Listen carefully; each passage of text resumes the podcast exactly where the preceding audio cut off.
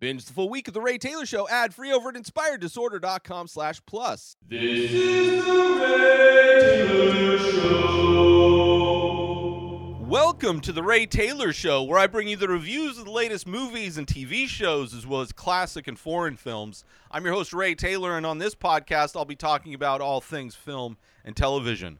Whether you're looking for a new show to binge or want to know if that blockbuster is worth the trip to the theater, or just want to hear my thoughts on a classic or foreign film, I've got you covered. So join me every Monday, Wednesday, and Friday for new episodes, and let's dive into the world of film and television together. On today's episode, I am talking about Totally Killer. Came out this year, 2023, directed by Nahnatchka Khan, written by David Matalon, Sasha Perl-Raver, and Jen D'Angelo. This stars Kiernan Shipka. I really hope I didn't brutalize those names too much, but those are the people involved with this horror comedy that is now available. I believe I saw it on Amazon Prime. It's on one of those streaming platforms, but just came out. Brand new film. Great little horror comedy for the horror season of October. In this movie, when the infamous quote-unquote Sweet 16 Killer returns 35 years after his first murder spree to claim another victim, 17-year-old Jamie accidentally travels back in time to 1987, determined to stop the killer before he can start. So already, horror, comedy, time travel is involved. I had a lot of fun watching this movie. It reminded me a lot of Happy Death Day, which is another great horror comedy, but more of a time loop, blending, horror with the Groundhog Day type of trope of living the same moment over and over again.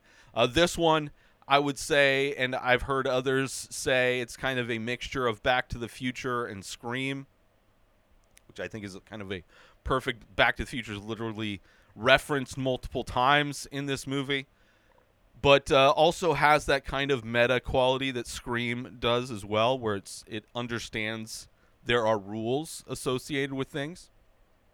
But it's a fun horror comedy. I would absolutely recommend watching if you're looking for something fun. I really do love, my love of the horror genre is something that, like, in my teens, I loved horror films. Even as a kid, renting a scary movie, staying up late, eating junk food, watching a scary movie was always something I enjoyed. Obviously, when Scream hit when I was in high school, that was like a phenomenon. A lot of great kind of movies in that period. And I think I took a break from the genre for a while, it seemed like.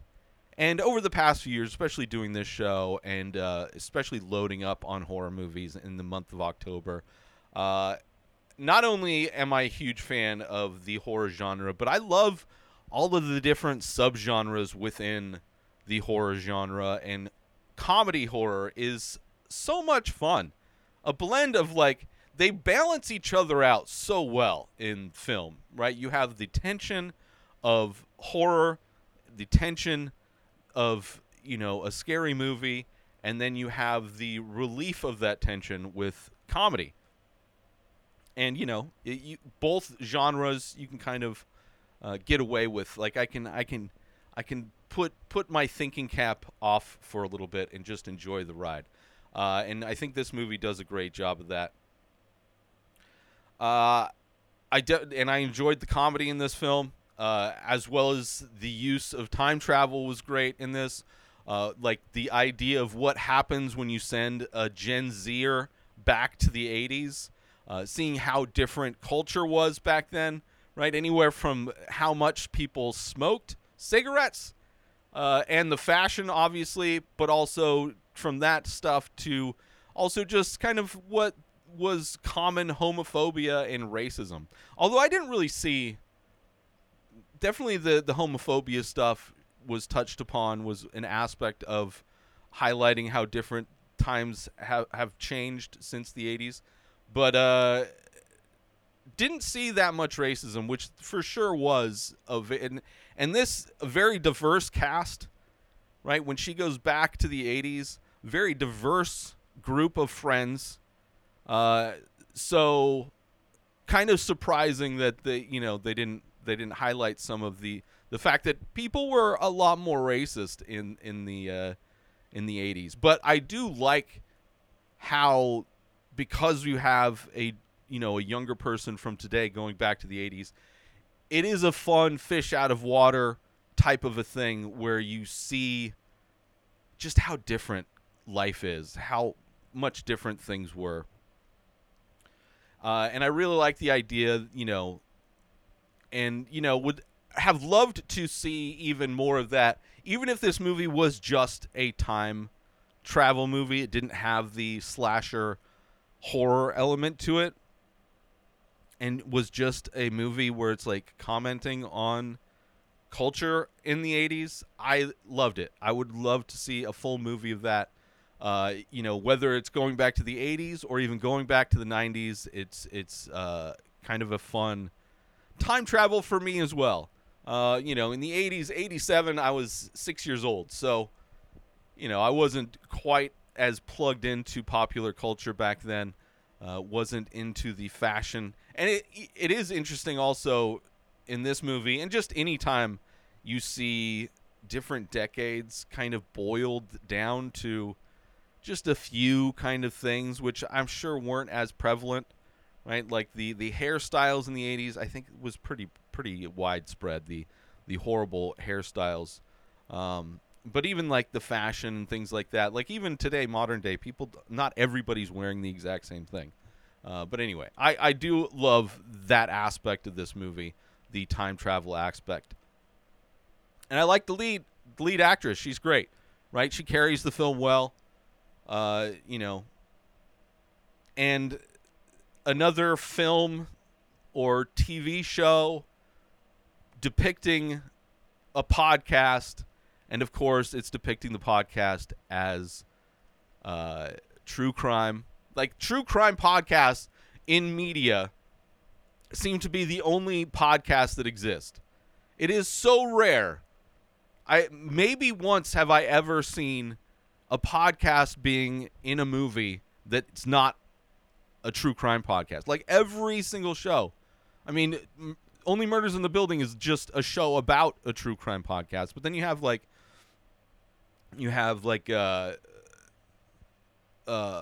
Poker Face.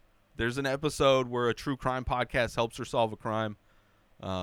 Just so many different ones, and I'm blanking on all of them. But Chucky is another one. It's a true crime podcast.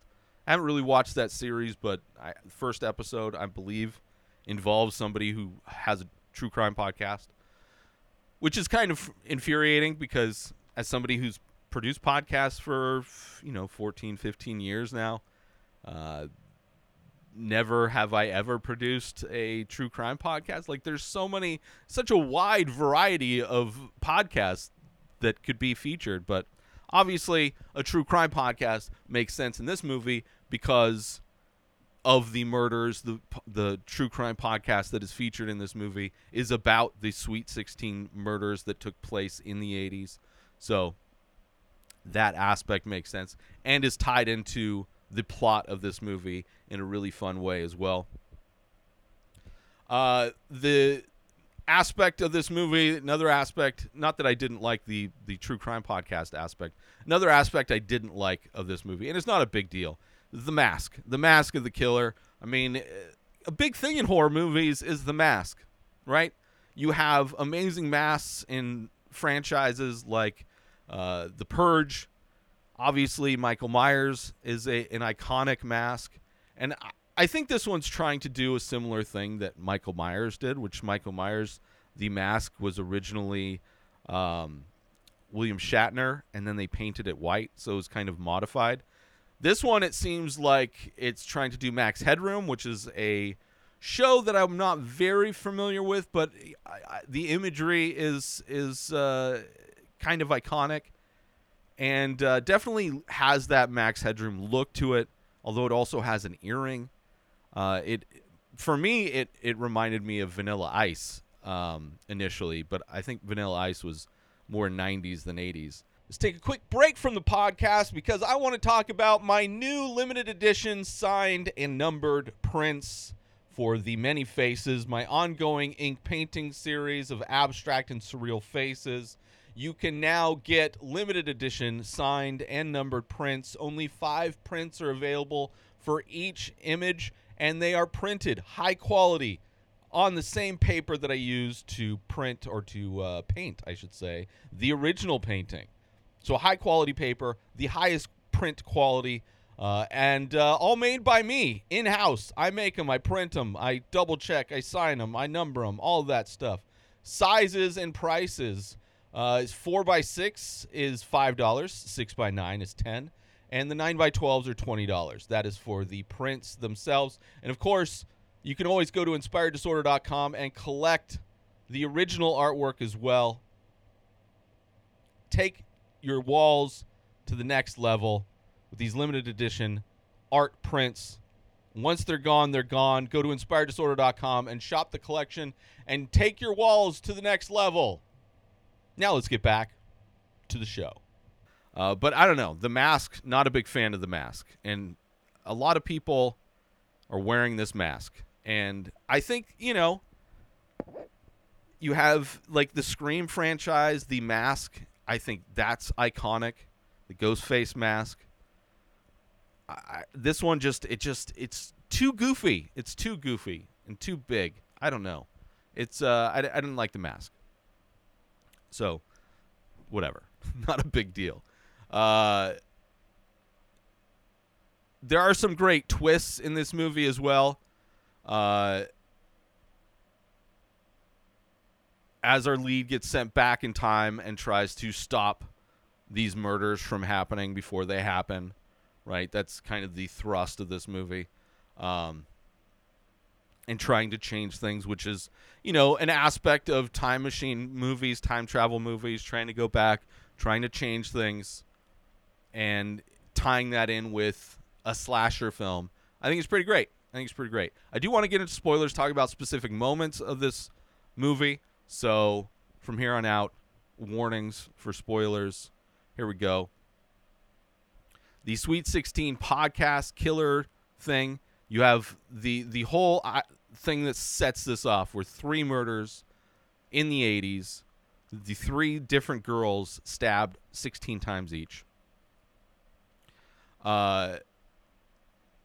You have the shitty mask that I'm not a big fan of. It's weird that they know he was wearing the mask, even though he was never caught. Like, nobody saw these murders happen. He was never caught, but somehow they know he was wearing this mask. I didn't get how that came about, but whatever. The daughter, the lead character, Jamie, she's a fan of this band. She has a poster of the singer on her wall.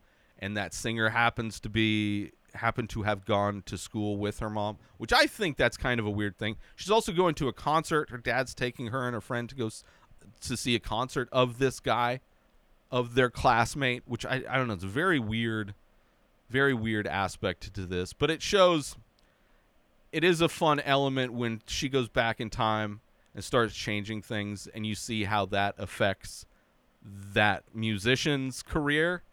Becoming more emotional instead of being this, like, rocker kind of guy. When the killer shows up to get the mom, like, that scene is so clearly going to happen. But what surprised me is that she could actually fight. I really enjoyed that. The hidden guns, pepper spray. Obviously, she wasn't able to fight good enough, but...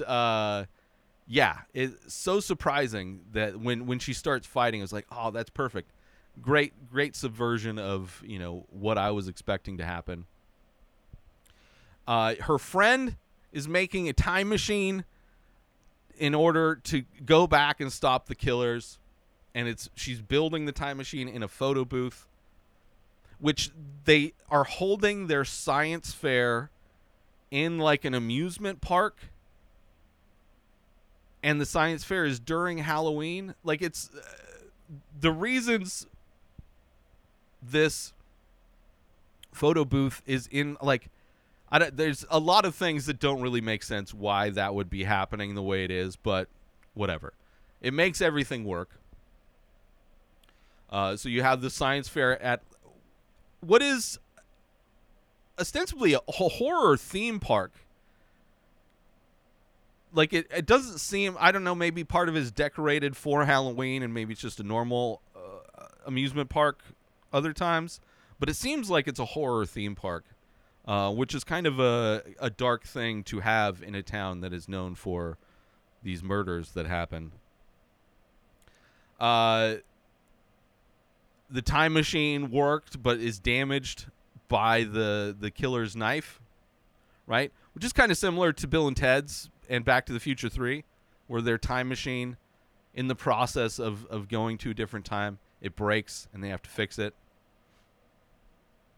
And then she gets back to the 80s, and it's very 80s, which I do love. When I realized what this movie was going to have as far as a Gen Z commenting on the 80s, I thought that was great. You see the woman just smoking, offering her a ride to school, which, like she mentions that, like, you're a kid, you should be in school right now. Why aren't you in school? But meanwhile, like, this amusement park is full of people. I don't know if I specifically saw kids in that, but it's like, what? There are aspects of this movie that are like, if I thought too much about it, it would hurt my brain. But she gives her a ride to school. She also comments on the shirt this guy, this FBI shirt, the female body inspector shirt this guy's wearing, which is kind of, that was the first comment when she travels back, when she gets out of the phone booth in the 80s.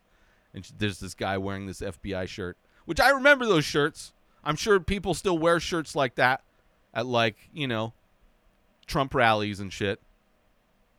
But, like, her making the comment about is like, oh, this is, one, this is a movie that conservatives will cry about it being too woke.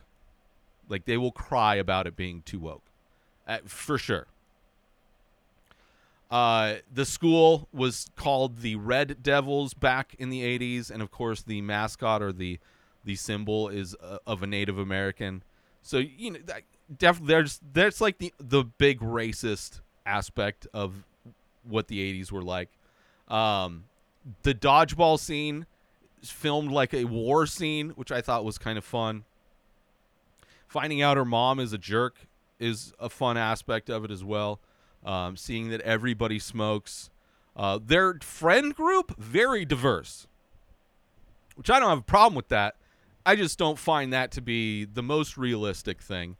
I mean, my friend group in the 90s was pretty diverse as well, but like, not only culturally diverse, but racially diverse, but also, like, you have stoner, like, each person in the group seems to be somebody that would have been in a different, like, everybody had their cliques. Like, you watch a movie like 21 Jump Street, especially the remake of that, and there's a great scene in that movie where they both show up to high school, these two cops that are undercover showing up to high school and seeing all the cliques. Now, of course, they make a funny joke of how different the cliques are in modern day compared to what they were like in the 80s or the 90s. But that's the reality of when I was in high school. Like, all the goth kids hung out together. All the stoner kids hung out together. My group of friends, we were in the art class and we played pickup basketball. We all met playing pickup basketball. But we all were also artists too. It's very weird, our group. But this group has, it's very weird. I mean, it makes for, you know, a more interesting movie, but it would have been nice to see this friend group.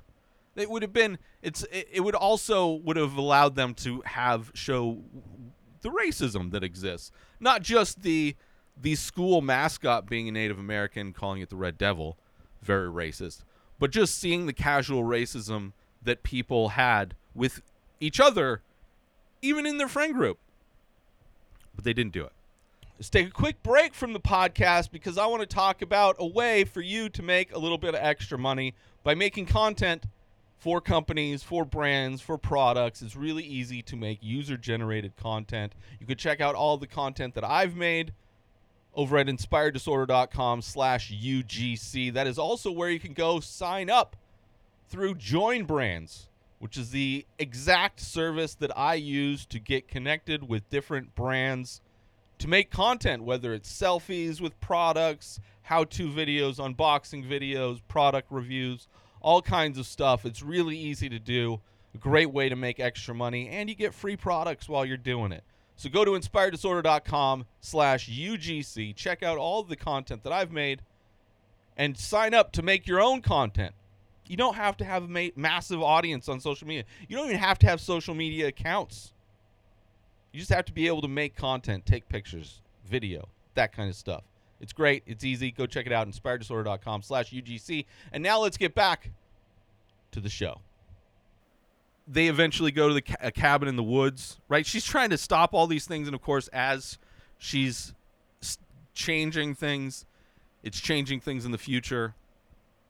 They end up at a cabin in the woods, and she's talking about rules, which is so much like almost exactly a scene from Scream. Going over the rules of a horror movie, but hers is like, we're going over the rules of how these murders took place. One of the characters talks about beer pong. Maybe there was, I forget the other name for beer pong. Maybe that, but I can't. Beer pong is a thing that I didn't hear about until the 2000s, but that was also when I was old enough to, that was like college years. So maybe it existed in the 80s. I don't know. Just having a character ask somebody if they want to play beer pong, I didn't know that existed in the 80s. And it had a different name at one point. And actually, I saw a documentary probably a decade ago about beer pong. And maybe they discussed the beginning of it. But, regardless, that stuck out to me, hearing a character mention that. The casting, which is common, they're all clearly, like, in their 20s trying to play 16. Like, all these girls were killed on their 16th birthday, but they all look like they're in their 20s, which is common, again. I miss... There was a time where they actually cast children. And it doesn't seem like they ever do that anymore. Or when they do, they don't act like children. They're all like, act like adults. They're all like written like adults. Anyway, I just think it would be like if they had actually cast 16-year-olds, it would have made this scarier. Anyway. When the reveal of who the killer is, or who the killer was, the original killer, and why that happened, the fact that he's getting revenge on the fact that this friend group bullied his girlfriend and got her wasted to try and get her to confess to something, to her sleeping with like a teacher or something like that. And she ends up dying in a car accident because she was drunk. And him seeking revenge. I loved that twist, like kind of realizing that they are the kind of the bad guys, and he's getting revenge, which is obviously not necessarily a good thing either, but still, he instantly becomes far more sympathetic, the killer. And then you have a twist. Like there's like three solid twists at the end of this movie, right? Finding out who the killer is, that it's this nerdy guy, right, who's getting revenge for them killing his girlfriend. And then the twist that the older Doug, the older killer, came back with the other time machine. And it's like, holy shit. But then you realize, which is also a reference to Scream. They even brought up at one point, maybe there's multiple killers like in Scream, and they're like, what's Scream? And then you see that there, in some ways, are multiple killers, but it's the same guy. But then the final twist of that is that it's not the old Doug, that it's actually the podcast host that came back because he needs more content. He needs to up the body count so he can put out more episodes, because apparently it's a true crime podcast that only features the one crime. So, or the one killer. Never branched out to any other true crime stories. It's just a podcast that only revolves around the one story. But I did enjoy, which is just another thing that I noticed is like, okay, like if you're going to do a true crime podcast, it'd be like doing a movie podcast, but all I did was talk about Jurassic Park. Every episode was just Jurassic Park. That's not a movie podcast. That's a Jurassic Park podcast. He didn't have a true crime podcast. He had a Sweet 16 Killer podcast. Whatever. But I loved all of the twists. I thought it was great. Really, I love that they used the Gravitron. I think the way they had the Gravitron working didn't make sense. Like, I don't think the center part spun as it did in this movie. Because the person that would sit there would just get sick spinning. But I love the Gravitron as a ride, and it, like, the way it looks like a spaceship, turning that into a time machine, I thought that was great. And even the second time machine that her friend makes in the future, first using a phone booth and then using some other arcade game, I thought I enjoyed that. And then when she gets back, I also love that everything changed. Her friend has this book, or her friend's mom made this book of everything that she thinks changed, which I don't know how she could know. But one of the things that changed is that she has an older brother, like her parents got together faster. And because he was born before her, he actually got her name. He was named Jamie, and she has this other name now. I love that. I thought that was fun. The end, when it's just kind of going through the different pages of the different things that had changed, I really liked it. Despite the fact that there's clearly a lot of things that, if you think about, doesn't make sense. True crime podcast only being about one crime. The dynamics of the friend group. The mask, all these things, whatever. I had a lot of fun. I would have liked it if they had leaned into more of the critiquing of the 80s. That's just a great idea that I hope we see more of, because it would be interesting to see what modern day kids would act in a time without smartphones, without the internet, with how completely different culture has changed, right? To send somebody who's woke back to a time where woke was dead, right? Taking back, you could also just have a movie where somebody goes to Florida for a vacation, and it's like going back to the 80s. But yeah. I really love the twists at the end of this movie as well. All around, I had a lot of fun with this movie. I can't see it being a franchise, right? They were able to do Happy Death Day 2, a sequel, and that was okay. There's aspects of that movie, the sequel to that movie, that I had issues with. I thought it could have been way better if they had because it's a movie that starts out being one thing and kind of just becomes another version of the first movie. But I don't know. I had a lot of fun with this movie. Thank you all for tuning in to The Ray Taylor Show. I hope you enjoyed my thoughts on this movie, Totally Killer, which I enjoy the title of this movie as well. But don't forget to tune in every Monday, Wednesday, and Friday for more movie and TV show reviews. And join the conversation by leaving a comment or rating on your favorite podcast platform or over on YouTube. Until next time, Enjoy the show. Subscribe to The Ray Taylor Show on YouTube and everywhere podcasts are found. Binge the full week ad-free over at inspireddisorder.com/plus. Purchase Ray Taylor Show merch over at inspireddisorder.com. Have a wonderful day, everybody. Peace out. Today is the day where you wake up and you realize that everything that you've been dreaming about, everything that you've been wanting, every goal and wish and hope that you've ever had can become real. Dreams can come true. What you manifest in your mind, you can bring to reality.